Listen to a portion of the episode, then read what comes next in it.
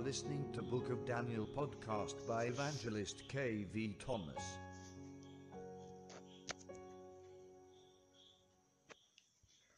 കർത്താവിന്റെ പരിശുദ്ധ നാമത്തിന് നന്ദിയോടുകൂടെ സ്തോത്രം ചെയ്യുന്നു ദാനിയേൽ പ്രവചനം ഒന്നാം അധ്യായം ഒന്നും രണ്ടും വാക്യങ്ങളാണ് നമ്മളിന്ന് പഠനം പൂർത്തീകരിക്കുന്നത് ദൈവജനത്തെ ന്യായം വിധിക്കുന്നൊരു ദൈവം അതിന്റെ ചരിത്രപരമായ പശ്ചാത്തലം ന്യായവിധിയുടെ ഫലങ്ങൾ എന്ന വിഷയത്തിൽ നമ്മളിപ്പോൾ പഠിച്ചുകൊണ്ടിരിക്കുന്നത് ദൈവത്തിന്റെ ആലയത്തിലെ പാത്രങ്ങളെ നെബുക്കതിനേസർ എടുത്തുകൊണ്ടുപോയി അവന്റെ ദേവന്റെ ക്ഷേത്രത്തിൽ വെച്ചു എന്നുള്ളതാണ്.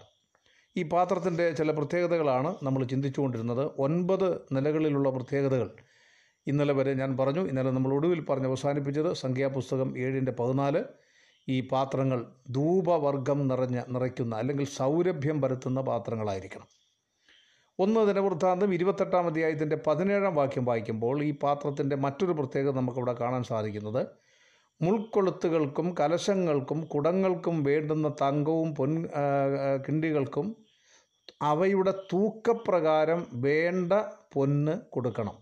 എന്ന് പറഞ്ഞാൽ ഈ പാത്രങ്ങൾക്ക് ഒരു നിലയിലുള്ള കുറവും വരാതെ സംരക്ഷിക്കപ്പെടണം എന്ന് പറഞ്ഞാൽ അതിന്റെ തൂക്കപ്രകാരം ഓരോന്നിനും ദൈവം വച്ചിരിക്കുന്ന അളവിനനുസരിച്ച് തൂക്കപ്രകാരം വേണ്ട പൊന്ന് കൊടുക്കണം. എന്നതിൽ നിന്ന് ഇങ്ങനെ ഒരു പാഠം മാത്രം പറയുകയാണ്. ഈ പാത്രങ്ങൾ ദൈവത്താൽ കരുതപ്പെടുന്ന പാത്രങ്ങളാണ്. ഈ പാത്രങ്ങളുടെ നിരവധി പ്രത്യേകതകളാണ് നമ്മൾ ഇതിനോടകം പഠിച്ചത്. ദൈവത്തിന്റെ പാത്രങ്ങളാണ്.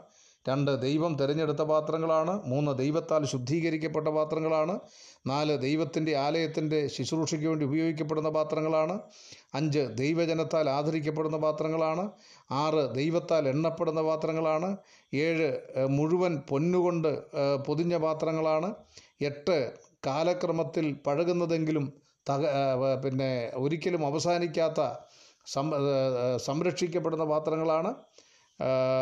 ഒൻപത് ധൂപവർഗം അല്ലെങ്കിൽ മറ്റുള്ളവർക്ക് പ്രകാശം പരത്തുന്ന പാത്രങ്ങളാണ് ഇവിടെ നമ്മളിന്ന് ചിന്തിക്കുന്നത്. എന്റെ പ്രിയപ്പെട്ടവരെ കുറവുകളില്ലാതെ ഒരു ഓരോന്നിനും ലഭിക്കേണ്ട അതാത് തൂക്കപ്രകാരം പൊന്ന് കൊണ്ട് പൊതിയപ്പെടുന്ന പാത്രങ്ങൾ. അതിൽ നമുക്ക് പഠിക്കാനുള്ള ആത്മീയ പാഠം എന്റെ പ്രിയപ്പെട്ടവരെ ദൈവത്താൽ സംരക്ഷിക്കപ്പെടുന്ന പാത്രങ്ങൾ എന്നുള്ളതാണ്. ഇന്ന് പകൽക്കാലം ദൈവസന്നിധിയിലേക്ക് കടന്നു വന്ന് ദൈവത്തെ മഹത്വപ്പെടുത്തുമ്പോൾ നമ്മൾ ഓരോരുത്തരും നമ്മുടെ ജീവിതത്തിലേക്കൊന്ന് തിരിഞ്ഞു നോക്കുക. ജീവിതത്തിന്റെ ഓരോ ദിവസങ്ങളിലും നമുക്ക് ആവശ്യമുള്ള എല്ലാ നന്മകളും തന്ന് ദൈവം നമ്മളെ സംരക്ഷിക്കുകയാണ്. ഇന്നത്തെ പ്രത്യേകമായ സാഹചര്യം മനസ്സിലാക്കിക്കോണം. ലോകം മുഴുവൻ വലിയ പ്രതികൂലങ്ങളിലൂടെ കടന്നു പോവുകയാണ് സമാനതകളില്ലാത്ത പ്രശ്നങ്ങളിലേക്ക് ലോകം നീങ്ങപ്പെടുകയാണ്. അസാധാരണമായ പ്രതിസന്ധികളെ ലോകം അഭിമുഖീകരിക്കുകയാണ്. അതിന്റെയൊക്കെ നടുവിൽ ഭാവിയെ ഓർത്ത് പുഞ്ചിരി തൂകാൻ പറ്റുന്ന ഒരു കാര്യവും ഈ ലോകത്തിലില്ല. ഒരുപക്ഷെ ഭാവിയെ ഓർത്ത് ചിന്തിക്കുമ്പോൾ വളരെ വേദന ഉളവാക്കും. ദൈവജനത്തിന്റെ മധ്യയാണെങ്കിലും ഒരുപക്ഷെ ജോലിയൊക്കെ നഷ്ടപ്പെട്ട അനേക സൗരസോരന്മാർ ലോകത്തിന്റെ പല രാജ്യങ്ങളിലുണ്ട്. പലരും നാട്ടിലേക്ക് വന്നുകൊണ്ടിരിക്കുകയാണ് ഈ പ്രത്യേകമായ സാഹചര്യത്തിൽ. നമുക്ക് നിരാശയും ദുഃഖമൊക്കെ വരാനുള്ള സാധ്യതകളുണ്ടെങ്കിലും ഒരു വസ്തുത ധൈര്യമായി നമുക്ക് പറയാം. നമ്മുടെ കർത്താവ് പറഞ്ഞു അവൻ നമ്മെ കരുതുന്നവനാണ്. നമ്മുടെ ജീവിതത്തിന്റെ കുറവുകളും പോരായ്മകളും ഒക്കെ ഉണ്ടെങ്കിൽ എന്റെ പ്രിയപ്പെട്ടവരെ നമ്മളെ കരുതുന്ന ഒരു കർത്താവ് കരുതുന്നവൻ ഞാനല്ലയോ? കലങ്ങുന്നത് എന്തിനു നീ എന്ന് ദൈവം നമ്മളോട് ചോദിക്കുകയാണ്. അബ്രഹാമിൻ ദൈവമല്ലയോ? അത്ഭുതങ്ങൾ ഞാൻ ചെയ്യുകയില്ലയോ? എന്റെ പ്രിയപ്പെട്ടവരെ പഴയ നിയമ ഇസ്രയേലിനെ മിശ്രീമിൽ നിന്ന് ചെങ്കടൽ കടത്തി മരുഭൂമിയിലൂടെ നടത്തി നമ്മുടെ കർത്താവായ യേശു ക്രിസ്തുവാണ് കുരിന്തിർക്ക് എഴുതിയ ഒന്നാം ലേഖനം പത്താം അധ്യായത്തിൽ പൗലോസ് പറഞ്ഞു അവരെ അനുഗമിച്ച ആത്മീക പാറ. ക്രിസ്തുവാണ് അവരെ അനുഗമിച്ചത്. ഇന്ന് പുതിയ നിയമവിശ്വാസികൾ ക്രിസ്തുവിനെ അനു ക്രിസ്തുവിനെ അനുഗമിക്കുന്നവരാണ്. പഴയ നിയമവിശ്വാസികളുടെ പുറകിലാണ് കർത്താവ് നിന്നതെങ്കിൽ ഇന്ന് നമ്മുടെ മുമ്പിൽ വിശ്വാസത്തിന്റെ നായകനും പൂർത്തി വരുത്തുവനുമായ യേശു നമ്മുടെ മുമ്പിലുള്ളതുകൊണ്ട് അവൻ നമ്മെ നടത്തുന്നുകൊണ്ട് ഈ പ്രതികൂലങ്ങളുടെ നടുവിൽ നമ്മെ കരുതുന്ന ഒരു കർത്താവ്. ഒന്ന് പിന്തിരിഞ്ഞ് നോക്കിയാൽ എത്രമാത്രം സ്തോത്രം ചെയ്യാനായിട്ടുണ്ട്. പലപ്പോഴും നമ്മൾ നന്ദി കെട്ടവരായി മാറുകയാണ്. സങ്കീർത്തനക്കാരനായ ദാവീദ് ദേവാലയത്തിലേക്ക് വരുമ്പോൾ അദ്ദേഹം പറയുന്നു എൻ മനമേ യഹോവയെ വാഴ്ത്തുക എന്റെ സർവാന്തരംഗമേ അവൻ വിശുദ്ധ നാമത്തെ വാഴ്ത്തുക. എൻ മനമേ യഹോവയെ വാഴ്ത്തുവിന്റെ ഉപകാരങ്ങളൊന്നും മറക്കരുത്.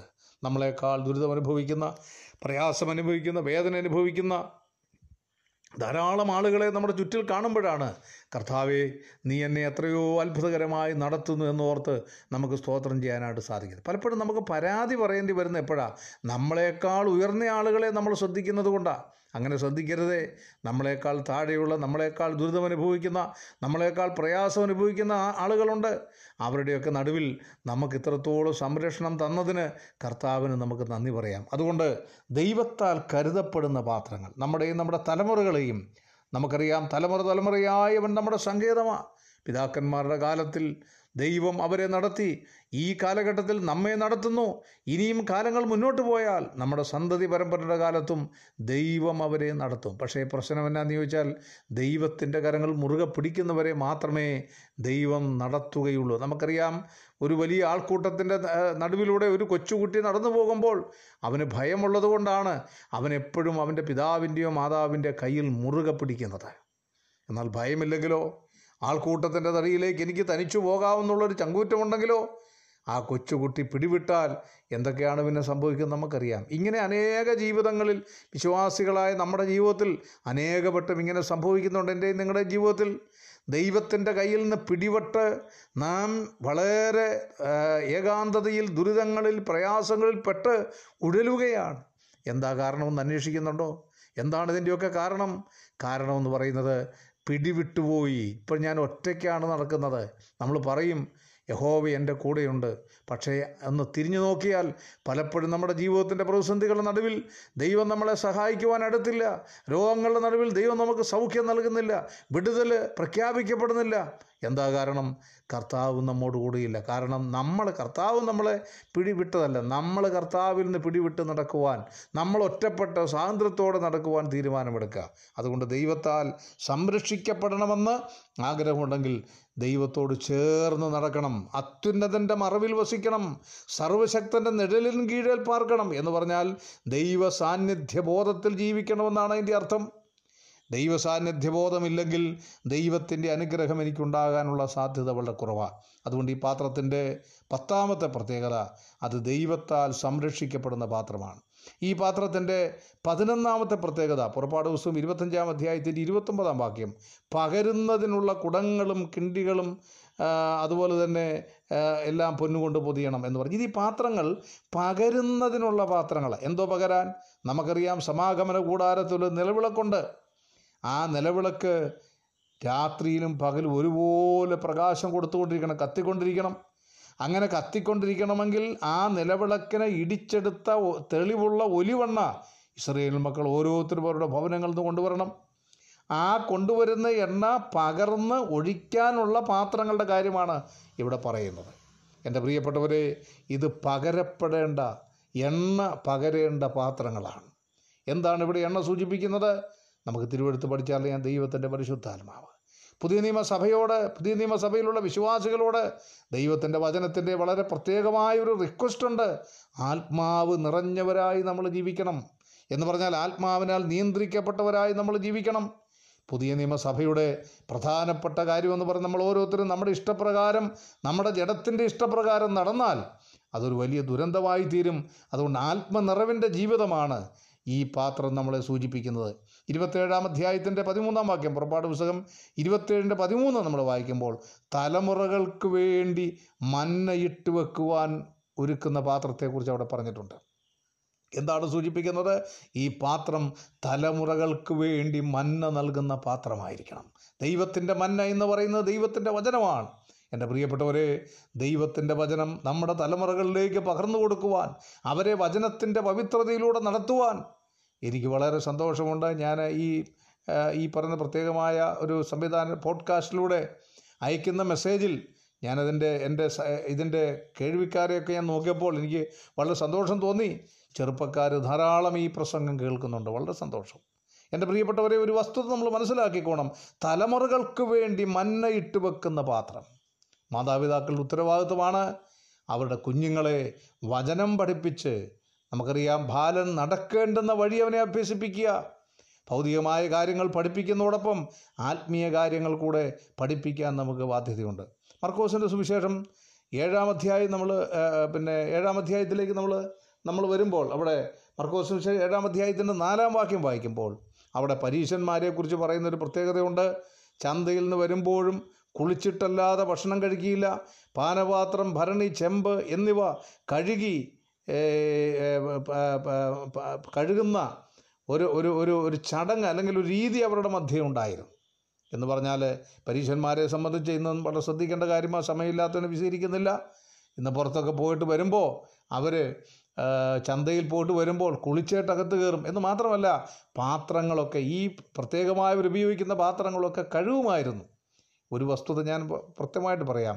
ദൈവത്തിന്റെ ആലയത്തിലെ പാത്രങ്ങളാണെങ്കിലും ദൈവത്താൽ ശുദ്ധീകരിക്കപ്പെട്ടവരാണെങ്കിലും ഈ പാത്രങ്ങൾ കഴുകപ്പെടേണ്ട പാത്രങ്ങളാണ് വെളിപ്പാട് ദിവസവും പഠിപ്പിച്ചപ്പോൾ ഞാൻ ഓർത്തല്ലോ ഗോപുരത്തിലൂടെ നഗരത്തിൽ കടക്കേണ്ടതിന് വസ്ത്രമലക്കുന്നവർ ഭാഗ്യവാന്മാർ. ദൈവദിനത്താൽ ശുദ്ധീകരിക്കപ്പെടുന്ന ഒരു അനുഭവം ഈ പാത്രങ്ങൾ നമ്മളെ ഓർമ്മപ്പെടുത്തുന്നു. യോബിന്റെ പുസ്തകം നാൽപ്പത്തൊന്നാം അധ്യായത്തിന്റെ മുപ്പത്തൊന്നാം മുപ്പത്തൊന്നാം വാക്യം വായിക്കുമ്പോൾ ഈ പാത്രം ഈ പാത്രങ്ങൾ തിളച്ച് മറിയുന്ന വെള്ളങ്ങളെ കൊണ്ട് നിറഞ്ഞതാണ്. എന്റെ പ്രിയപ്പെട്ടവരെ ഏറ്റവും പ്രധാനപ്പെട്ടൊരു കാര്യം ഈ പാത്രം ശാന്തമായിരിക്കേണ്ട പാത്രമല്ല ഇത് തിളച്ചു മറിയുന്ന ചൂട് പിടിക്കേണ്ട ഒരു കാര്യമാണ്. ആത്മീക ഉണർവിനെയാണിത് കാണിക്കുന്നത്. ആത്മാവിൽ എരിവുള്ളവരായി നമ്മൾ തീരണം. പലപ്പോഴും തണുപ്പിന്റെ അവസ്ഥയല്ല ഈ പാത്രങ്ങൾ തിളച്ച് വെള്ളം തിളച്ചു മറിയുന്ന കനത്ത ചൂടനുഭവിക്കുന്ന അതൊരു പക്ഷേ എന്റെ പ്രിയപ്പെട്ടവരെ വലിയൊരു ആത്മീക ഉണർവിന്റെ ആത്മീക സത്തയുടെ ഒരവസ്ഥാന്തരത്തിലേക്ക് നമ്മുടെ ജീവിതത്തെ മാറ്റിയെടുക്കാൻ കഴിയണം. അതുകൊണ്ട് ഈ പകൽക്കാലം ഞാൻ ഈ പ്രഭാഷണം അവസാനിപ്പിക്കുമ്പോൾ ദൈവത്തിന്റെ ആലയത്തിലെ പാത്രങ്ങളുടെ വിവിധങ്ങളായ പ്രത്യേകതകൾ നമ്മൾ ചിന്തിച്ചു. എന്റെ പ്രിയപ്പെട്ടവരെ ഈ നമ്മൾ ഓരോരുത്തരും ദൈവത്തിന്റെ പാത്രങ്ങളാണ്. ദൈവത്തിന്റെ ആലയത്തിലെ പാത്രങ്ങൾക്കാണ്. അതുകൊണ്ട് പത്രോസ് പറഞ്ഞ പോലെ ഈ പാത്രങ്ങളിൽ മാനപാത്രങ്ങളായി തീരുവാൻ ഹീനപാത്രങ്ങളായിട്ടല്ല മാനപാത്രങ്ങളായി ദൈവത്തിന് പ്രയോജനമുള്ളവരായി ജീവിപ്പാൻ ദൈവം നമ്മളെ സഹായിക്കട്ടെ. ദൈവനാമം വാഴ്ത്തപ്പെടുമാറാകട്ടെ.